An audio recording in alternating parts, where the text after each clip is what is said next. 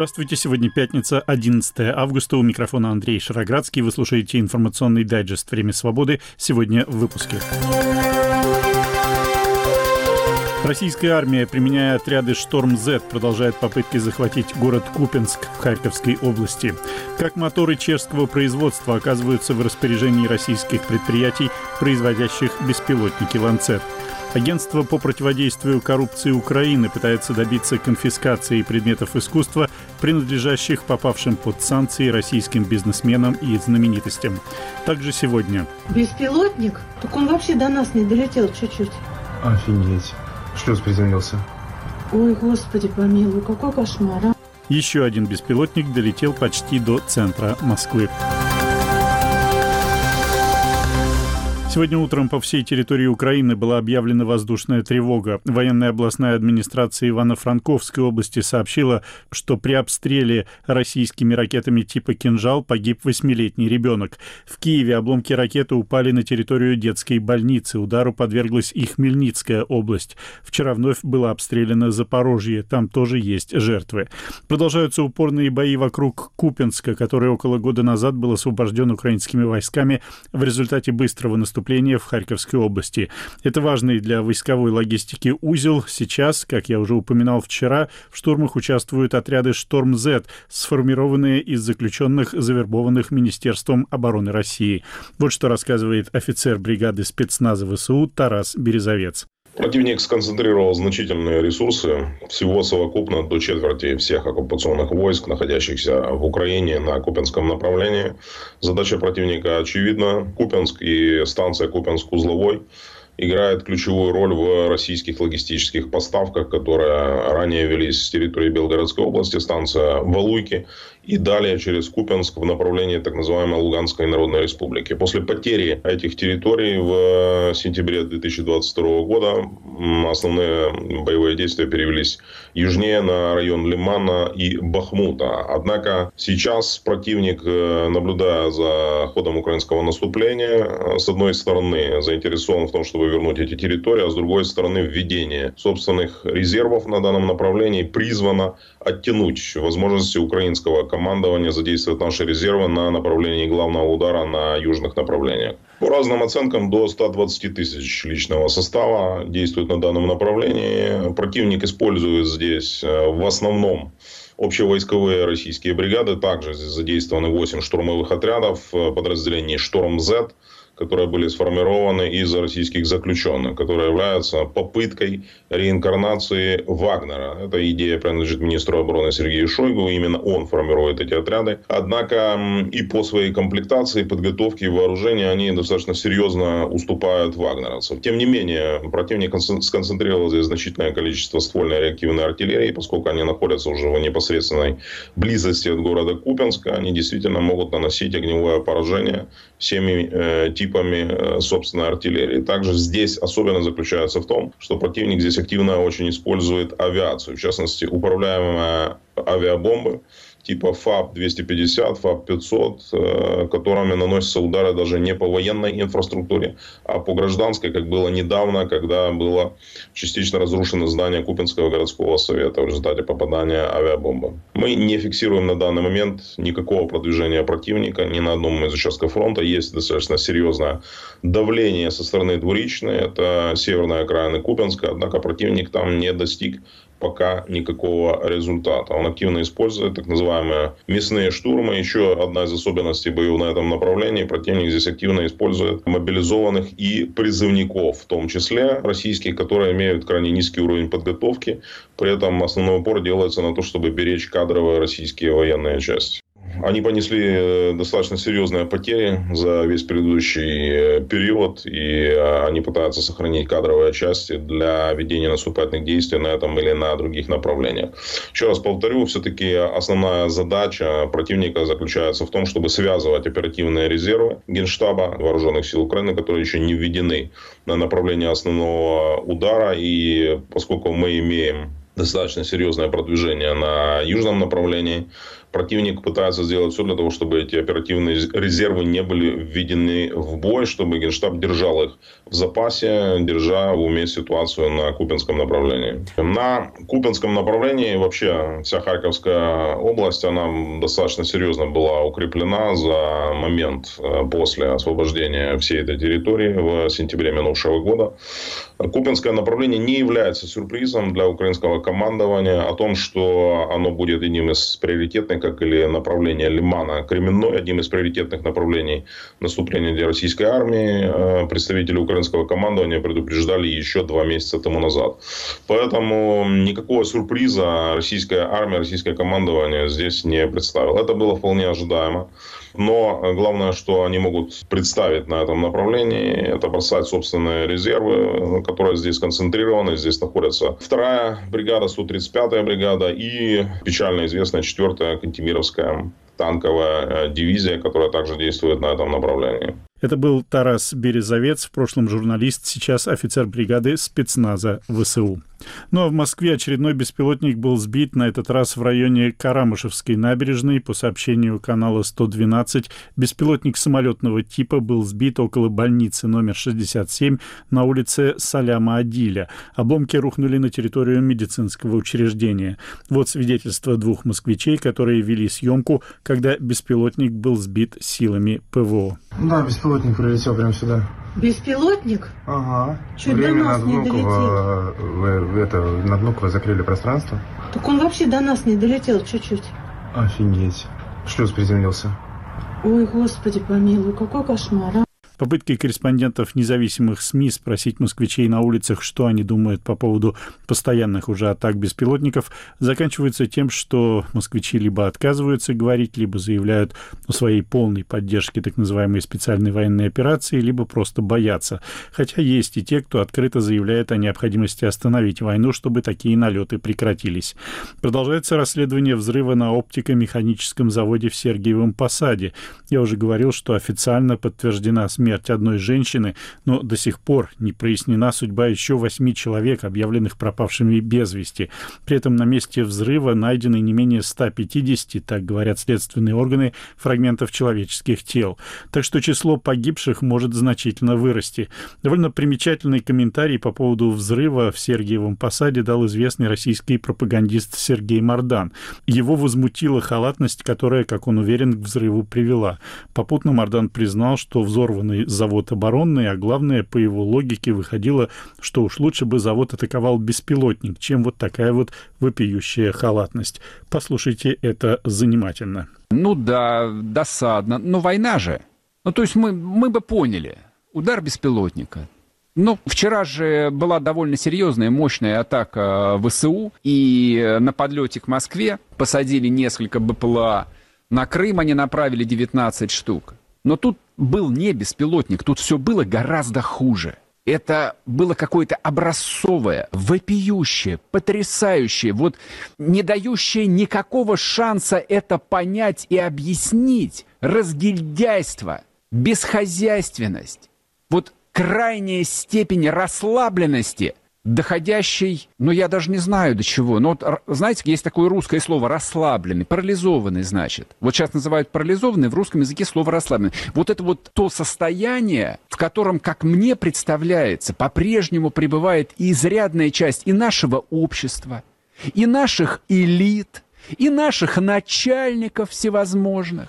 Как это могло приключиться – что на территории военного завода на втором году войны выясняется, находится какая-то шобла арендаторов, которые производят там черт знает что, в том числе салюты на 9 мая. И вот, к слову, это обстоятельство, то, что вот эта вот компания, которую а, называется она Пира Роса, ее теперь вроде как намерено назначить главным виновником в этой трагедии, вот что-то мне подсказывает, что компания эта, а, вот Пира Рос, она тоже вот не сбоку припеку, она не из ниоткуда взялась. Потому что стать просто так поставщиком Минобороны, они поставляли салюты для Минобороны, вот те самые знаменитые машины, которые тут на Ленгорах стреляют каждое 9 мая. Ну, то есть кто-то там должен был быть, ну, таким серьезным человеком. То есть не мурзилки какие-то.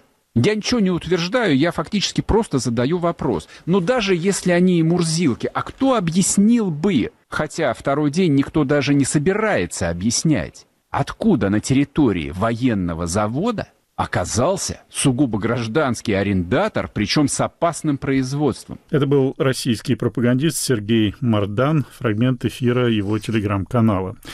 Продление сроков содержания под стражей для находящихся под следствием российских политзаключенных и отклонение апелляции на это продление уже почти регулярная рубрика «Времени свободы». На этот раз отклонена апелляция на продление срока содержания под стражей для общественной активистки Саши Скочеленко, которая в одном из магазинов в Петербурге заменяла ценники на информацию о гибели мирных жителей Украины. Скочеленко находится в СИЗО с 13 апреля прошлого года. Она испытывает серьезные проблемы со здоровьем, но суд это в очередной раз не убедило. Вот что рассказывает адвокат Скочеленко Яна Неповинного. Есть риск э, просто остановки э, сердца, потому что сейчас уже даже при э, кардиограмме и тех манипуляций, которые проводились с ее здоровьем, подтверждают то, что есть очень сильные паузы сердечные, которые обычно ночью. И действительно, если Саше станет плохо, то не только скорая, к ней просто даже и сотрудники СИЗО вовремя могут не подойти. Медицинская помощь СИЗО просто не оказывается. Как она может вообще оказываться должным образом, если там полная антисанитария, а также отсутствует градусник для того, чтобы измерить мерить температуру. Я же не говорю о каких-то таблетках и какой-то дополнительной медицинской помощи. Поэтому то, что, например, говорит государственный обвинитель э, сейчас в своих э, так называемых прениях, а также суд первой инстанции, вынося обжалуемое постановление, э, говорят о том, что если помощь не может быть оказана в СИЗО, то вы можете воспользоваться там другими какими-то медицинскими организациями и провести обследование там. Но, к сожалению, это также невозможно, потому что СИЗО просто не вывозит Сашу в те клиники, которые необходимы, и не может вывести. Помощь оказывается ненадлежащим образом или не оказывается вовсе. О чем мы, конечно же, и говорим помимо тех других аргументов, на которые тоже должен обращать суд, но, к сожалению, он их игнорирует. Говорила адвокат Саши Скочеленко Яна Неповинного. Скочеленко останется под стражей как минимум до 10 октября, а на Виталия Иоффе, который 9 августа провел одиночный пикет в поддержку обвиняемой в дискредитации армии Ольги Смирновой, я об этом рассказывал, по информации телеграм-канала СОТа составлен протокол о нарушении коронавирусных ограничений. В Петербурге, кстати, по-прежнему действует ряд антиковидных мер, в том числе, цитата, ограничения на проведение в помещениях и на открытом воздухе любых мероприятий численностью более 50 человек. Каким образом одиноко стоящий с плакатом ИОФ провел массовое мероприятие, непонятно. Составить именно такой протокол полицейских возможно. Вдохновило сообщение о том, что в мире за последний месяц заболеваемость коронавирусом выросла аж на 80%. Вы слушаете информационный дайджест «Время свободы». Сегодня пятница, 11 августа. Тема выпуска представляю я, Андрей Шароградский. 2 августа украинский военный Евгений Черепня, позывной «Стус», который служит в 93-й механизированной бригаде ВСУ, опубликовал в Твиттере фотографию мотора чешского производства, который был найден в российском дроне «Камикадзе Ланцет», одном из самых болезненных для украинской армии видов российских вооружений. Интересная находка из посадок Бахмута. После недолгих поисков стало понятно, что это мотор от российского «Ланцета». После того, как был снят слой армированного скотча, мы увидели увидели маркировку производителя этого двигателя. Оказалось, что это чешская компания Model Motors. Ланцеты доставляют нам большие проблемы, уничтожая наши огневые средства и наших людей. Видеть в российских беспилотниках комплектующие, произведенные страной НАТО, как минимум странно и вызывает злость, говорится в твите Евгения Черепни. Я пригласил в нашу студию журналиста-расследователя русской службы «Радио Свобода» Марка Крутова, который вместе с коллегами Сергеем Добрыниным и Александрой Вагнер попытался выяснить, каким образом моторы чешского производства оказываются в российских беспилотниках. Марк, на беспилотниках «Камикадзе Ланцет», которые доставляют огромное количество, мягко говоря, неприятностей украинской армии, э, обнаружены моторы чешского производства. Откуда они взялись? Можно ли говорить о том, что Чехия поставляет эти моторы каким-то образом для российской армии? Нет, конечно, говорить о том, что Чехия их каким-то образом поставляет российской армии нельзя, и сам владелец фирмы, которая производит эти моторы, отрицает какие-либо прямые поставки в Россию. Надо сказать, что эти моторы не первый раз замечены в российских дронах. В 2018 году, еще до начала полномасштабного вторжения, мотор этой фирмы был найден в разведывательном российском дроне «Куб». Но способов, которым Россия может получить не только моторы, но и другие комплектующие, высокотехнологичные для своих дронов и другой военной техники, множество это первую очередь непрямые поставки через третьи страны, через фирмы-однодневки, фирмы-прокладки, которые сотнями и тысячами регистрируются, как показало недавнее расследование «Радио Свобода», в первую очередь в странах Центральной Азии, таких как Казахстан и Кыргызстан. И в России эти моторы тоже можно купить на рынке, потому что они предназначены, в общем-то, не для дронов, а для авиамоделизма. И сайты, которые в России специализируются на товарах для авиамоделистов, предлагают эти моторы к продаже. Другое дело, что в Украине Украине можно косвенно судить о том, что вот за последнее время было использовано ну, несколько тысяч дронов Lancet, а купить несколько тысяч моторов сразу, конечно, уже тяжелее. Но обходить санкции с помощью третьих стран, поставок через Китай и Азию все равно можно. Ну, то есть этому противопоставить реально вот сейчас, в данный момент ничего нельзя? В данный момент перекрыть какой-то вентиль поставок, конечно, невозможно. Это не значит, что санкции, экспортный контроль не надо ужесточать. Надо, это, безусловно, какую-то лепту вносит и затрудняет для России получение этих запчастей, делает их более дорогими, что тоже важно. Но полностью перекрыть каналы поставок, конечно, нереально, даже при нынешнем санкционном режиме, который накладывает серьезные ограничения, но в первую очередь на поставки э, прямые в Россию, которых, понятное дело, и так никто не осуществлял. А поставок в другие страны, например, там, из Чехии в какую-нибудь Швейцарию, конечно, тут никакой санкционный режим э, ничего отрегулировать не может. Ну, насколько я понял, вот эта вся история, она подняла довольно большой шум в прессе, а чешские власти как-то отреагировали на то, что произошло? Да, они отреагировали. Министр торговли, кажется, сказал, вот еще раз перечислил те факторы, о которых я только что сказал, сказал, что санкционный режим действует, э, экспортный контроль был недавно как раз в декабре прошлого года усилен, и под него попали в том числе числе вот такие моторы и другие запчасти для авиамоделизма. Но, опять же, полностью перекрыть каналы поставок через третьи страны невозможно. И украинские волонтеры, с которыми мы разговаривали, которые делают э, дроны, FPV-дроны для ВСУ, это такие дроны, где изображение передается на очки ну, оператору, и они отличаются несколько от баражирующих боеприпасов, таких как Lancet. Они говорят, что нет, санкции нужны, безусловно, но они, во-первых, должны касаться не тех деталей, которые находят, вот нашли в дроне мотор чешский, значит, ужесточили контроль за экспортом этих моторов. Нет, надо исследовать рынок, надо смотреть, какие комплектующие в будущем будут, скорее всего, ставиться на российскую военную технику, и заранее упреждая вводить экспортный контроль и ограничения на поставки именно этих деталей. Но, насколько я понимаю, большинство вот этих деталей, они именно двойного назначения, и сразу точно определить, а, могут ли они применяться в военной промышленности или нет, сложно. Ну вот видите, в декабре прошлого года европейские власти увидели, что запчасти для авиамоделизма могут применяться в дронах, которые используются на войне в Украине, и сделали их товарами двойного назначения. А до того момента они таковыми не считались.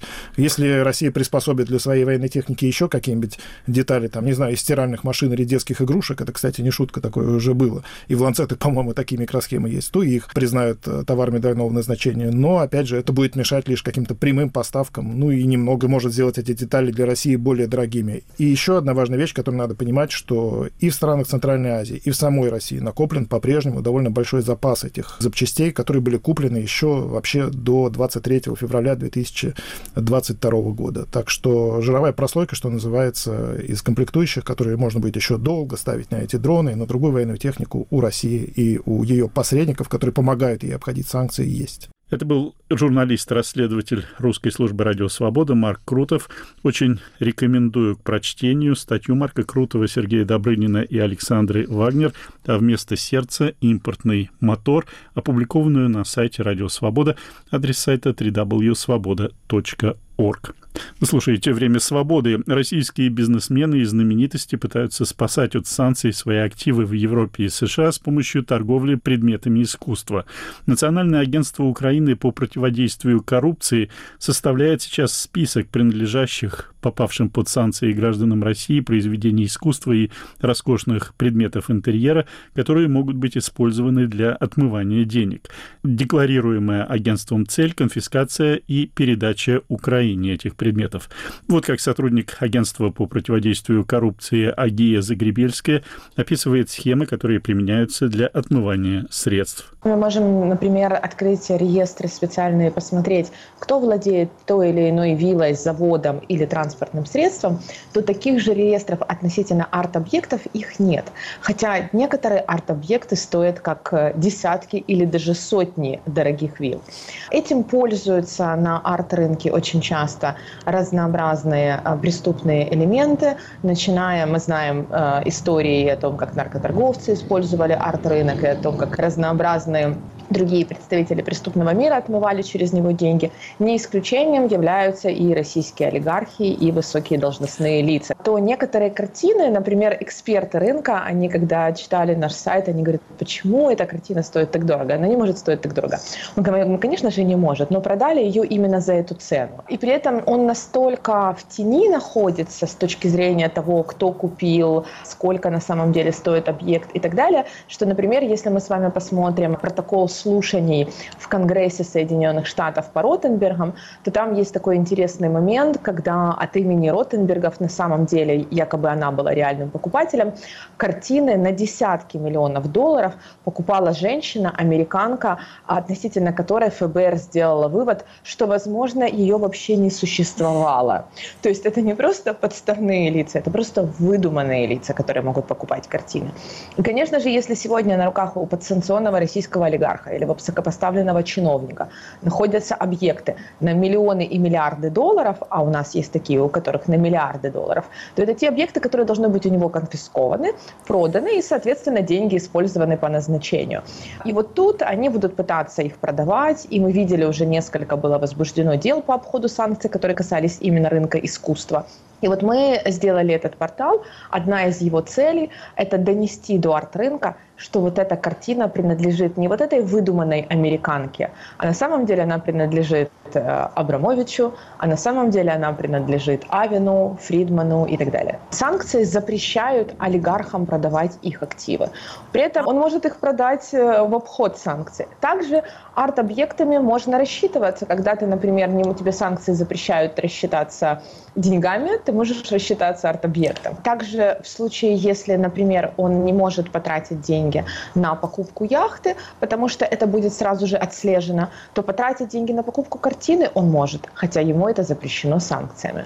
Поэтому на самом деле арт-рынок — это клондайк для разнообразных схем, к сожалению. И, наверное, пришло время, и это наш сигнал, который мы посылаем арт-рынку, что те картины, которые представлены, та вечность, которую представляют собой авторы этих арт-объектов, она стоит того для того, чтобы наконец-то очистить арт-рынок от грязных э, денег, э, для того, чтобы его не могли использовать не только подсанкционные россияне, но и другие преступные элементы. Это была сотрудник Украинского национального агентства по противодействию коррупции Аги Гия Загребельская.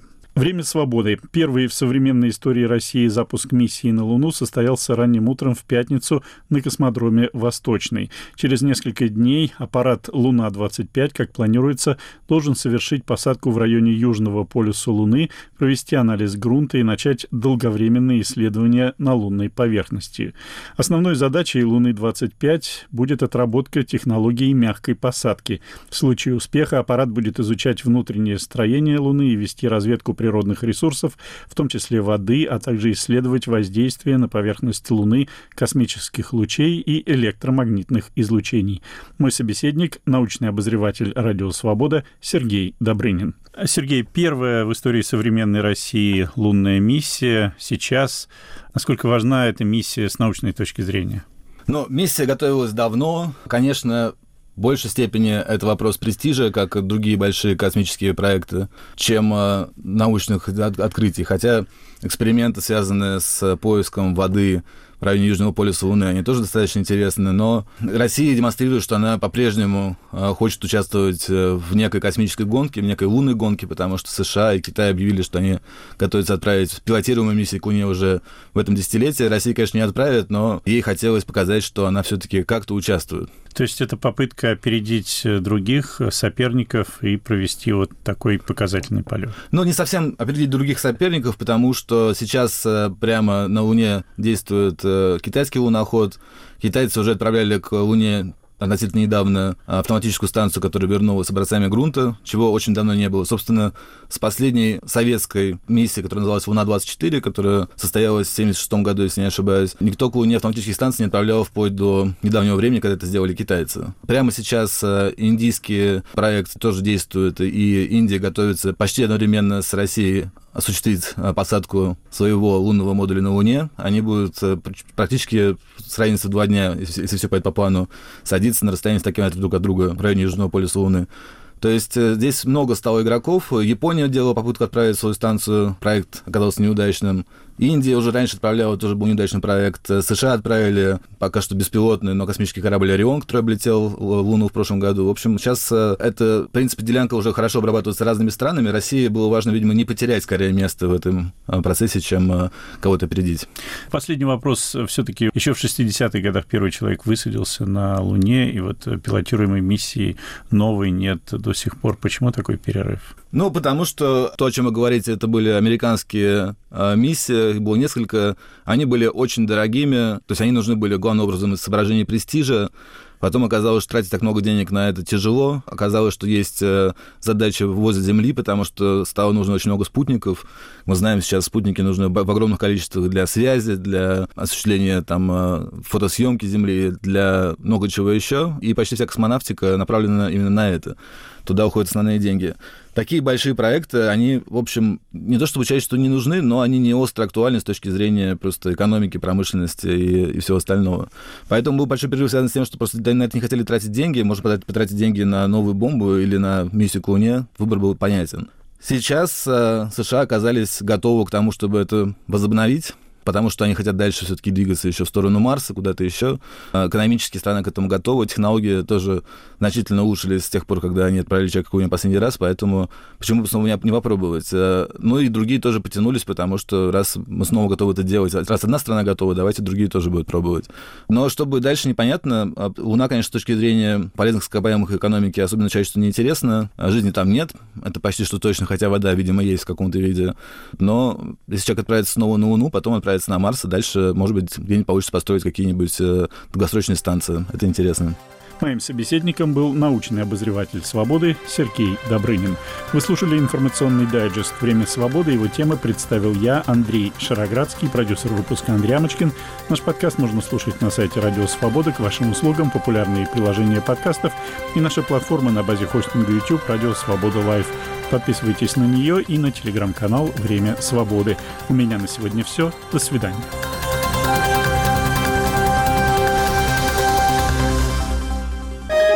Студия подкастов «Радио Свобода».